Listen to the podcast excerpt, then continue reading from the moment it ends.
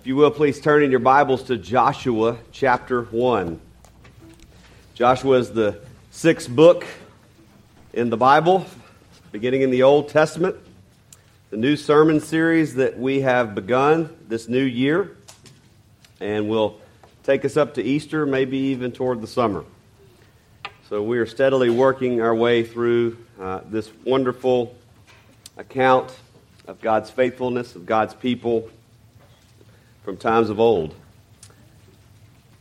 Joshua chapter 1, last week, Pastor Russ brought to us a word from verses 1 through 9. We'll continue in chapter 1, verses 10 through 18. This is the word of the Lord to us this morning. And Joshua commanded the officers of the people pass through the midst of the camp and command the people prepare your provisions for within three days you are to pass over this Jordan to go in to take possession of the land that Yahweh your God is giving you to possess. And to the Reubenites, the Gadites, and the half tribe of Manasseh, Joshua said, Remember the word that Moses, the servant of Yahweh, commanded you, saying, Yahweh your God is providing you a place of rest and will give you this land. Your wives, your little ones, and your livestock shall remain in the land that Moses gave you beyond the Jordan. But all the men of valor among you shall pass over armed before your brothers and shall help them until Yahweh gives rest to your brothers as he has to you. And they also take possession of the land that Yahweh your God is giving them. Then, you, then you shall return to the land of your possession and shall possess it. The land that Moses, the servant of Yahweh, gave you beyond the Jordan toward the sunrise. And they answered Joshua, All that you have commanded us, we will do. And wherever you send us, we will go. Just as we obeyed Moses in all things, so we will obey you. Only may Yahweh your God be with you as he was with Moses. Whoever rebels against your commandment and disobeys your words, whatever you command him, shall be put to death. Only be strong and courageous. Let's pray and ask God to bless our study of his word. Our God and our Father, we thank you for this word, your holy word that was recorded for us from years and years ago to encourage us, to teach us, to instruct us that we may be faithful followers of the Lord Jesus Christ. And so, Lord, help us. Teach us, we pray in His name. Amen. It was Friday a week ago that I woke up that morning with a very sore throat and a very high fever. And after a trip to the doctor, and the realization that I was down for the count and that it was going to take several days to recover, my first thought was, how am I going to be able to preach Sunday morning? Well, a few hours of feeling very, very bad, I realized I'm going to have to go to the bullpen to the, uh, my trusty closer, our great associate pastor, Russ. I told Brian I was very sick. Brian, I need you to take command. Do you have time to prepare a sermon? Lead communion. Do all that our pastoral duties require of us on Sunday morning. And Pastor Russ, like the good commander he is, I've got it. You rest and watch football all weekend. So I followed my pastor. pastor Russ, in a very real, way, was a Joshua to me and to Cornerstone this past weekend as he stepped up to lead in my place. Now, I didn't die like Moses did, as we read earlier in chapter 1. Felt like I was going to. But someone had to lead. Someone had to take command because I was unable to fulfill my duties. And just to remind you of the situation that's going on here in Joshua chapter 1, you may recall that Moses had died. And now Joshua was called to lead the people of God into the promised land. And here in this second uh, half of chapter 1 in the book of Joshua, we find Joshua, the commander of the armies, Mo- Moses' trusted right hand, he was now fully in charge. And he was now commanding all the officers, all the leaders of the tribe, to prepare to go and take the promised land by conquest as Yahweh God had directed them. Now, it's easy for us to read these, these old Bible stories and, and learn about the history of God's people and of Israel and kind of think that these are neat, these are encouraging stories, but they really don't apply to us today. This is old stuff. That's ancient Bible time stuff. What could these portions of Scripture and studying these stories, what could they possibly teach us about life today? Well, I believe there's a lot. there's a ton that we can learn here about being the people of God. Uh, there's a lot that they can teach us, and I hope to demonstrate that to you this morning. First of all, we believe and we affirm that all Scripture is God breathed and is profitable. In the Old Testament is no less important for the Christian life in the New Testament. We love the Old Testament. Sure, there are ceremonial laws and sacrificial uh, worship laws that we do not follow this day because Jesus Christ was that once and for all, that final sacrifice of atonement. But there's plenty of wisdom for us to glean from God's dealing with his people in the Old Testament and specifically how the Old Testament people responded to the Lord their God. We do, of course, need to make modern application for our lives from the Old Testament. And so, to do that, I think it will be helpful for us to understand uh, the book of Joshua and certainly, really, the, the, the whole Old Testament in light of the New Testament. And with that, we understand the Old Testament, the people of God were Israel, was the nation of Israel, a literal geographic and ethnical group. But in the, in, and we might say in the Old Testament, Israel was the Old Testament church.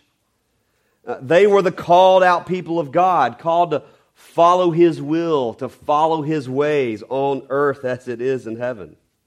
And so, in many ways, these accounts in Joshua, these are, these are the seeds this is the beginning uh, of God's people called, called to be His church, doing His will, fulfilling the Great Commission, which in this day, in Joshua's day, was to go and to take the promised land and to be a light to the nations. Understanding this principle fits into this greater narrative that we find in Scripture of what the theologians call kingdom theology. This is the beginning of the kingdom. To understand what kingdom theology is, we must understand what God's original purposes were in creation and what his final purposes are when Christ returns. And that great purpose is for Yahweh God's kingdom to be established on earth as it is in heaven. That was always and still is his plan. That was Adam and Eve's job at creation to work and to keep the garden, to be fruitful and to multiply, to, to fill the earth with the knowledge of God. And this certainly was the job of his kingdom. The way that many scholars and theologians have explained kingdom theology is this the kingdom of God is God's people in God's place under God's rule. And the way that God's kingdom will be established on earth as it is in heaven in Joshua's day is by the people of God taking possession of the land of Canaan, which was the land of promise. This, the book of Joshua records for us the fulfillment of a centuries old promise given to Abraham. When Yahweh God came to Abraham and said, I'm going to give you a land and make you a great nation, and your descendants will outnumber, will be as numerous as the stars in the sky. And here we finally see God's people going in to inherit the promised land as God's kingdom is now about to take form during Joshua's day. And in this particular stage of the life of God's people, it, it, it looks like conquest, as God has commanded them to go in to take possession of the land through holy war. And so now to this particular episode here in Joshua chapter 1 I believe that what we find here in Joshua's leadership and the response of the people is a pattern of faithfulness for us, the New Testament church. Just as Joshua and Israel serve for us as a type of who the church in the Old Testament is to be, so we, the New Testament church, we are called to trust and obey and follow the commands of God and follow His will for our lives. And I believe this account has practical implications for us as we, the church, the local church, that we learn to be God's people, living under His rule, where He has called us, as Christ is our head and we are His people, His church. This story has some valuable lessons for us on how to be a faithful church. And so, therefore, from this passage here in Joshua, let's answer this question. This is the, the theme that we will work through. What does it look like for us to be a faithful local church in God's kingdom? What does it look like for us to be a faithful local church, to be a faithful people of God as we are part of God's kingdom here on earth? First, I want you to look at verses 10 through 11 and notice that a faithful church has godly spiritual leadership. Godly spiritual leadership.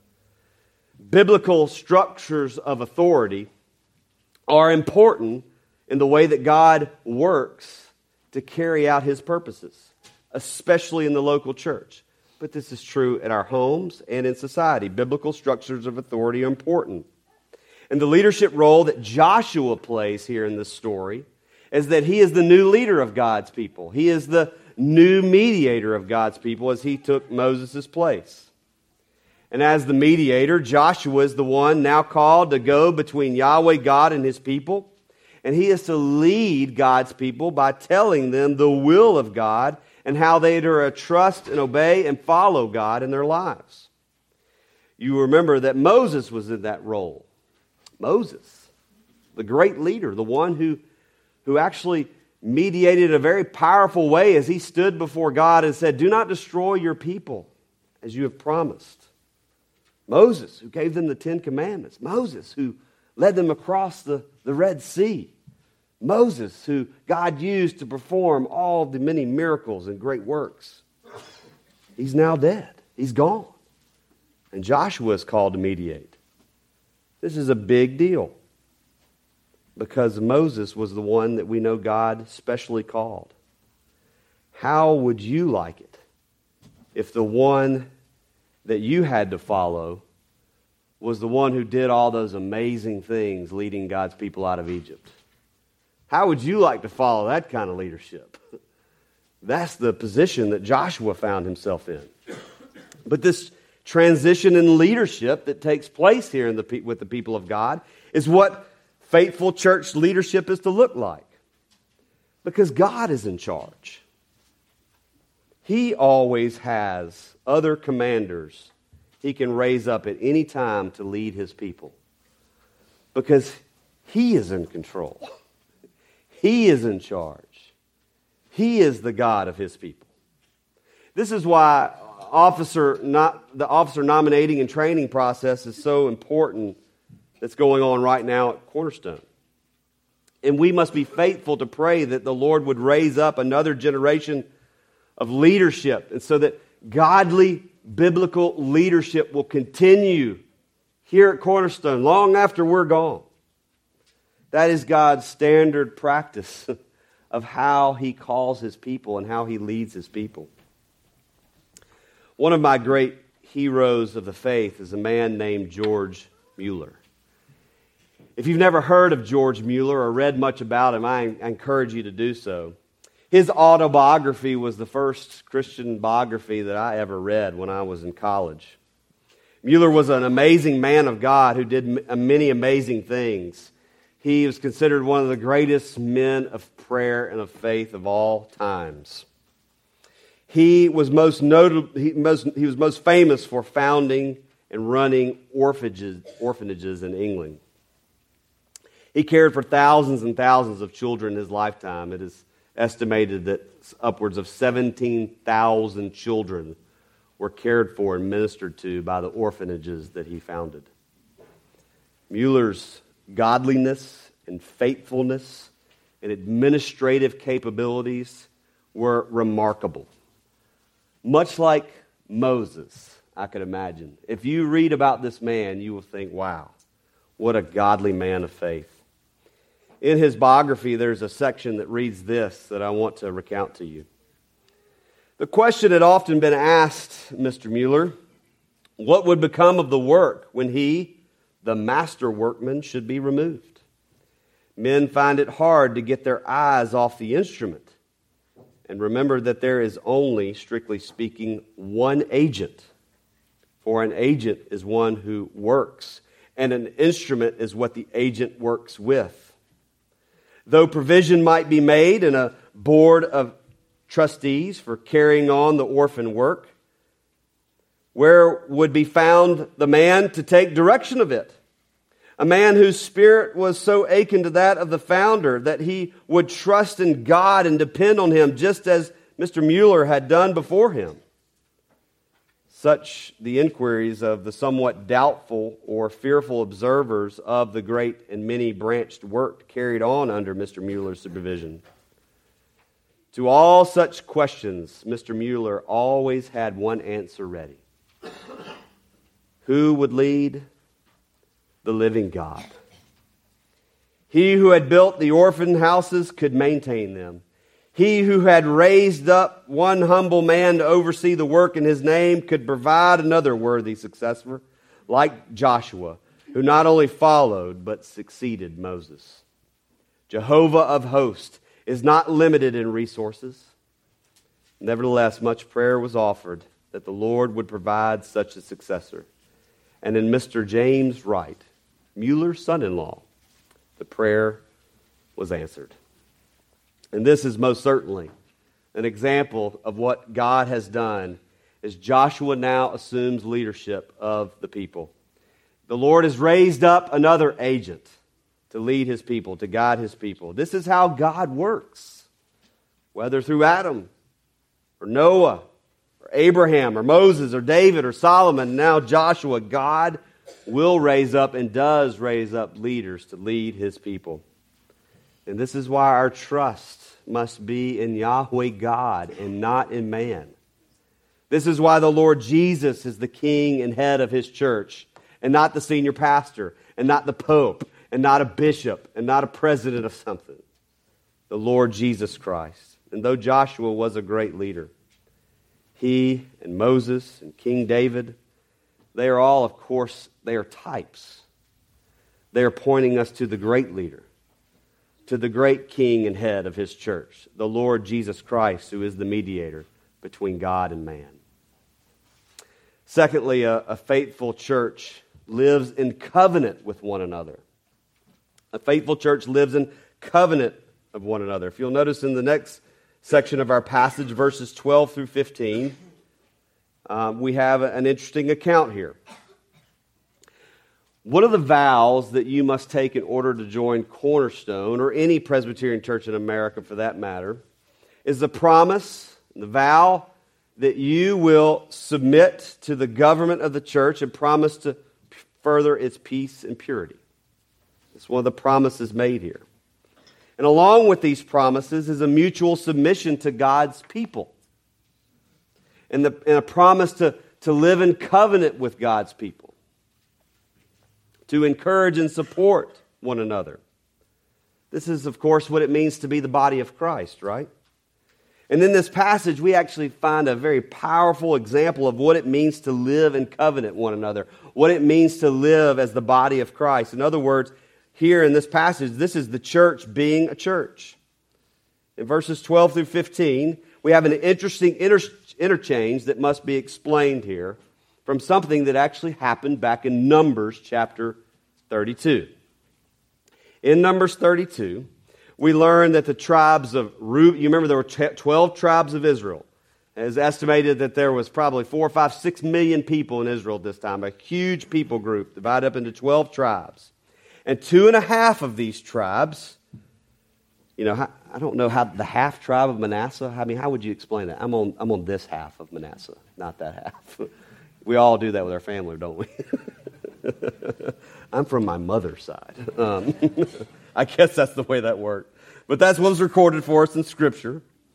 And they asked Moses, Moses, we would like our promised land, we would like the land that we possess to be on the east side of Jordan.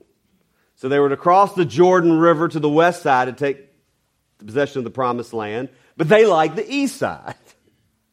Right? We do that too, right? I'm from the east side of Huntsville. Um, I still hadn't figured that out with the mountains. But uh, they wanted the east side for their possession. The reason being they had lots, these tribes had lots of flocks and herds, and they saw that the land was lush and wide open and that their flocks and herds would benefit from that, that side of the Jordan. So Moses granted them this request. He said, It seems to be God's will that you can, you can have this land, but he implored them to continue with their brothers and sisters in the Lord, to continue with them in the mission of taking possession of the promised land with all of Israel.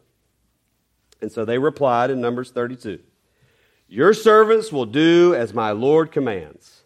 Our little ones, that means their children, our wives and our livestock, and all our cattle shall remain there in the cities of Gilead. But your servants will pass over every man who is armed for war before the Lord to battle as my Lord orders. So they said, Deal. We will possess this land. Our, our families, our children, our wives, our stuff will stay here. But our fighting men will go with all of Israel to do what the Lord has commanded. And so, fast forward years later, we see Joshua calling these people to remember the covenant obligations that they made to God and to his people to fight until the promised land was possessed.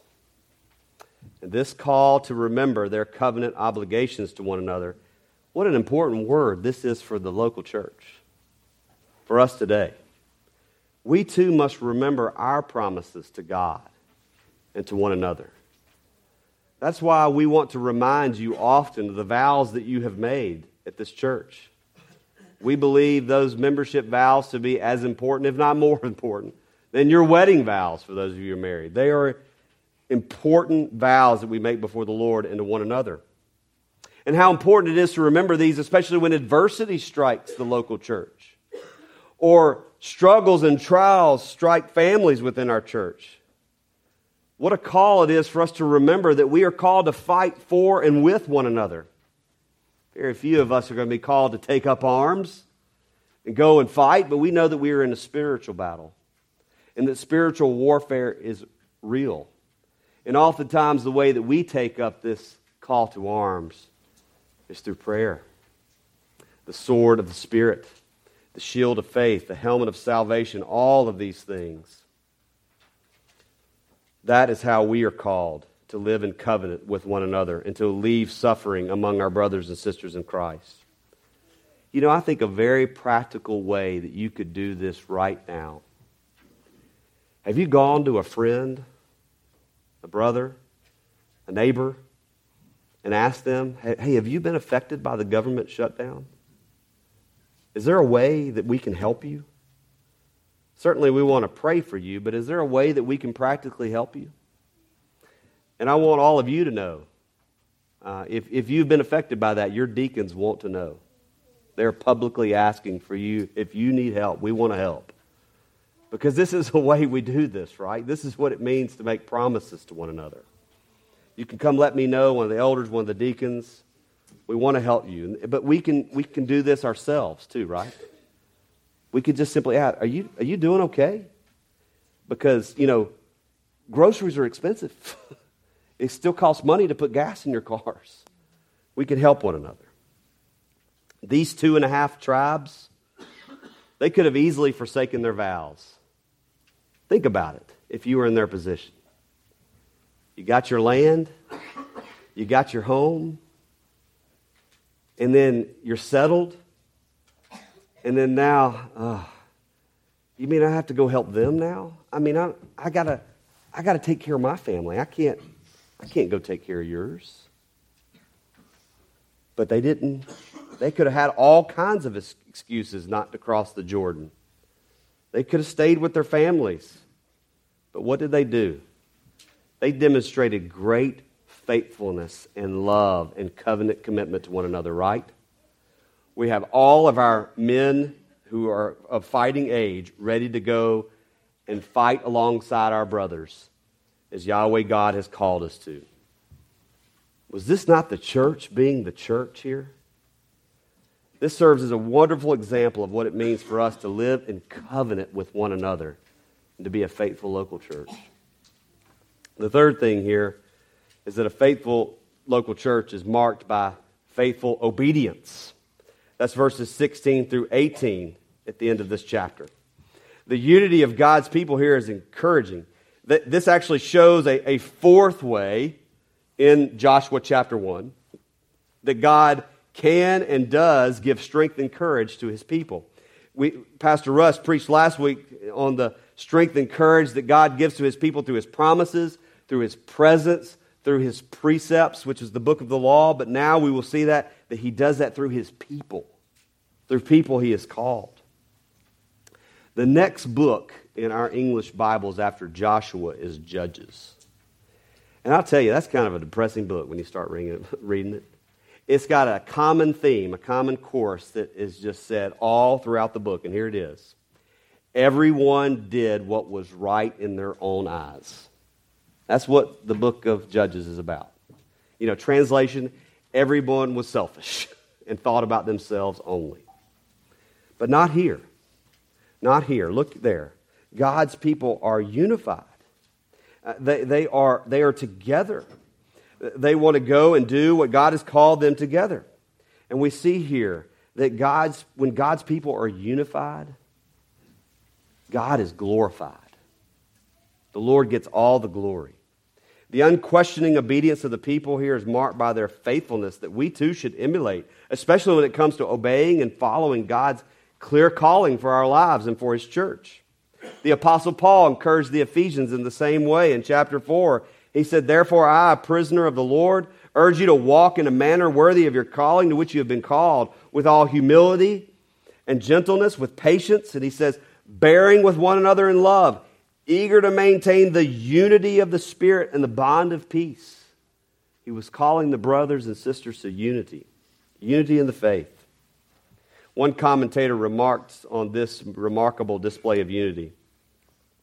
He said, The unity of the Lord's old covenant people should serve as a valuable lesson to us, his new covenant people. In the providence of God, cultural and denominational differences exist throughout the visible church. The invisible or universal church, however, exists as one body in Jesus Christ. God has called his people to live in covenant community with one another that we call the local church. And in this covenant community, we're called to exercise our gifts, to use our talents, to help and to bless the body, to encourage one another. And so the people responded to Joshua. They said, All that you have commanded us, we will do. And wherever you send us, we will go. I think it's clear to see here from the context that they were not just following a man, they were following Yahweh, their God. And they saw that following Joshua and his command and his lead was the same as following the Lord. And their response is a response of godliness and faithfulness that all of God's people should exhibit in response to biblical authority that of humble submission and of prayer and of encouragement. But we don't follow Joshua, do we? We, the church, we follow Jesus. He is our commander, He is our captain, and He is the one who calls us to go. Go into all the world not to conquer, but to preach and to alleviate suffering and to spread the good news that the kingdom of God is at hand, that the gospel, the good news of forgiveness of sins through the sacrificial atonement of the Lord Jesus Christ, it has come. Be reconciled to God. Matthew Henry said this May we be enabled to enlist under the banner of the captain of our salvation to be obedient to his commands, and to fight the good fight of the faith with all that trust and love in his name. We are called to follow Christ, our captain. And may we too be a faithful local church to call God, to, to follow the call of God, and to do his kingdom work here on earth as it is in heaven.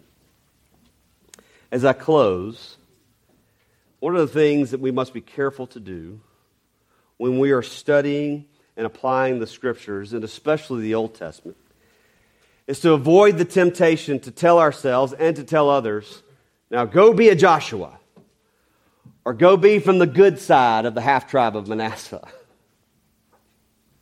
We, we must avoid that because that's not what the scriptures are calling us to do.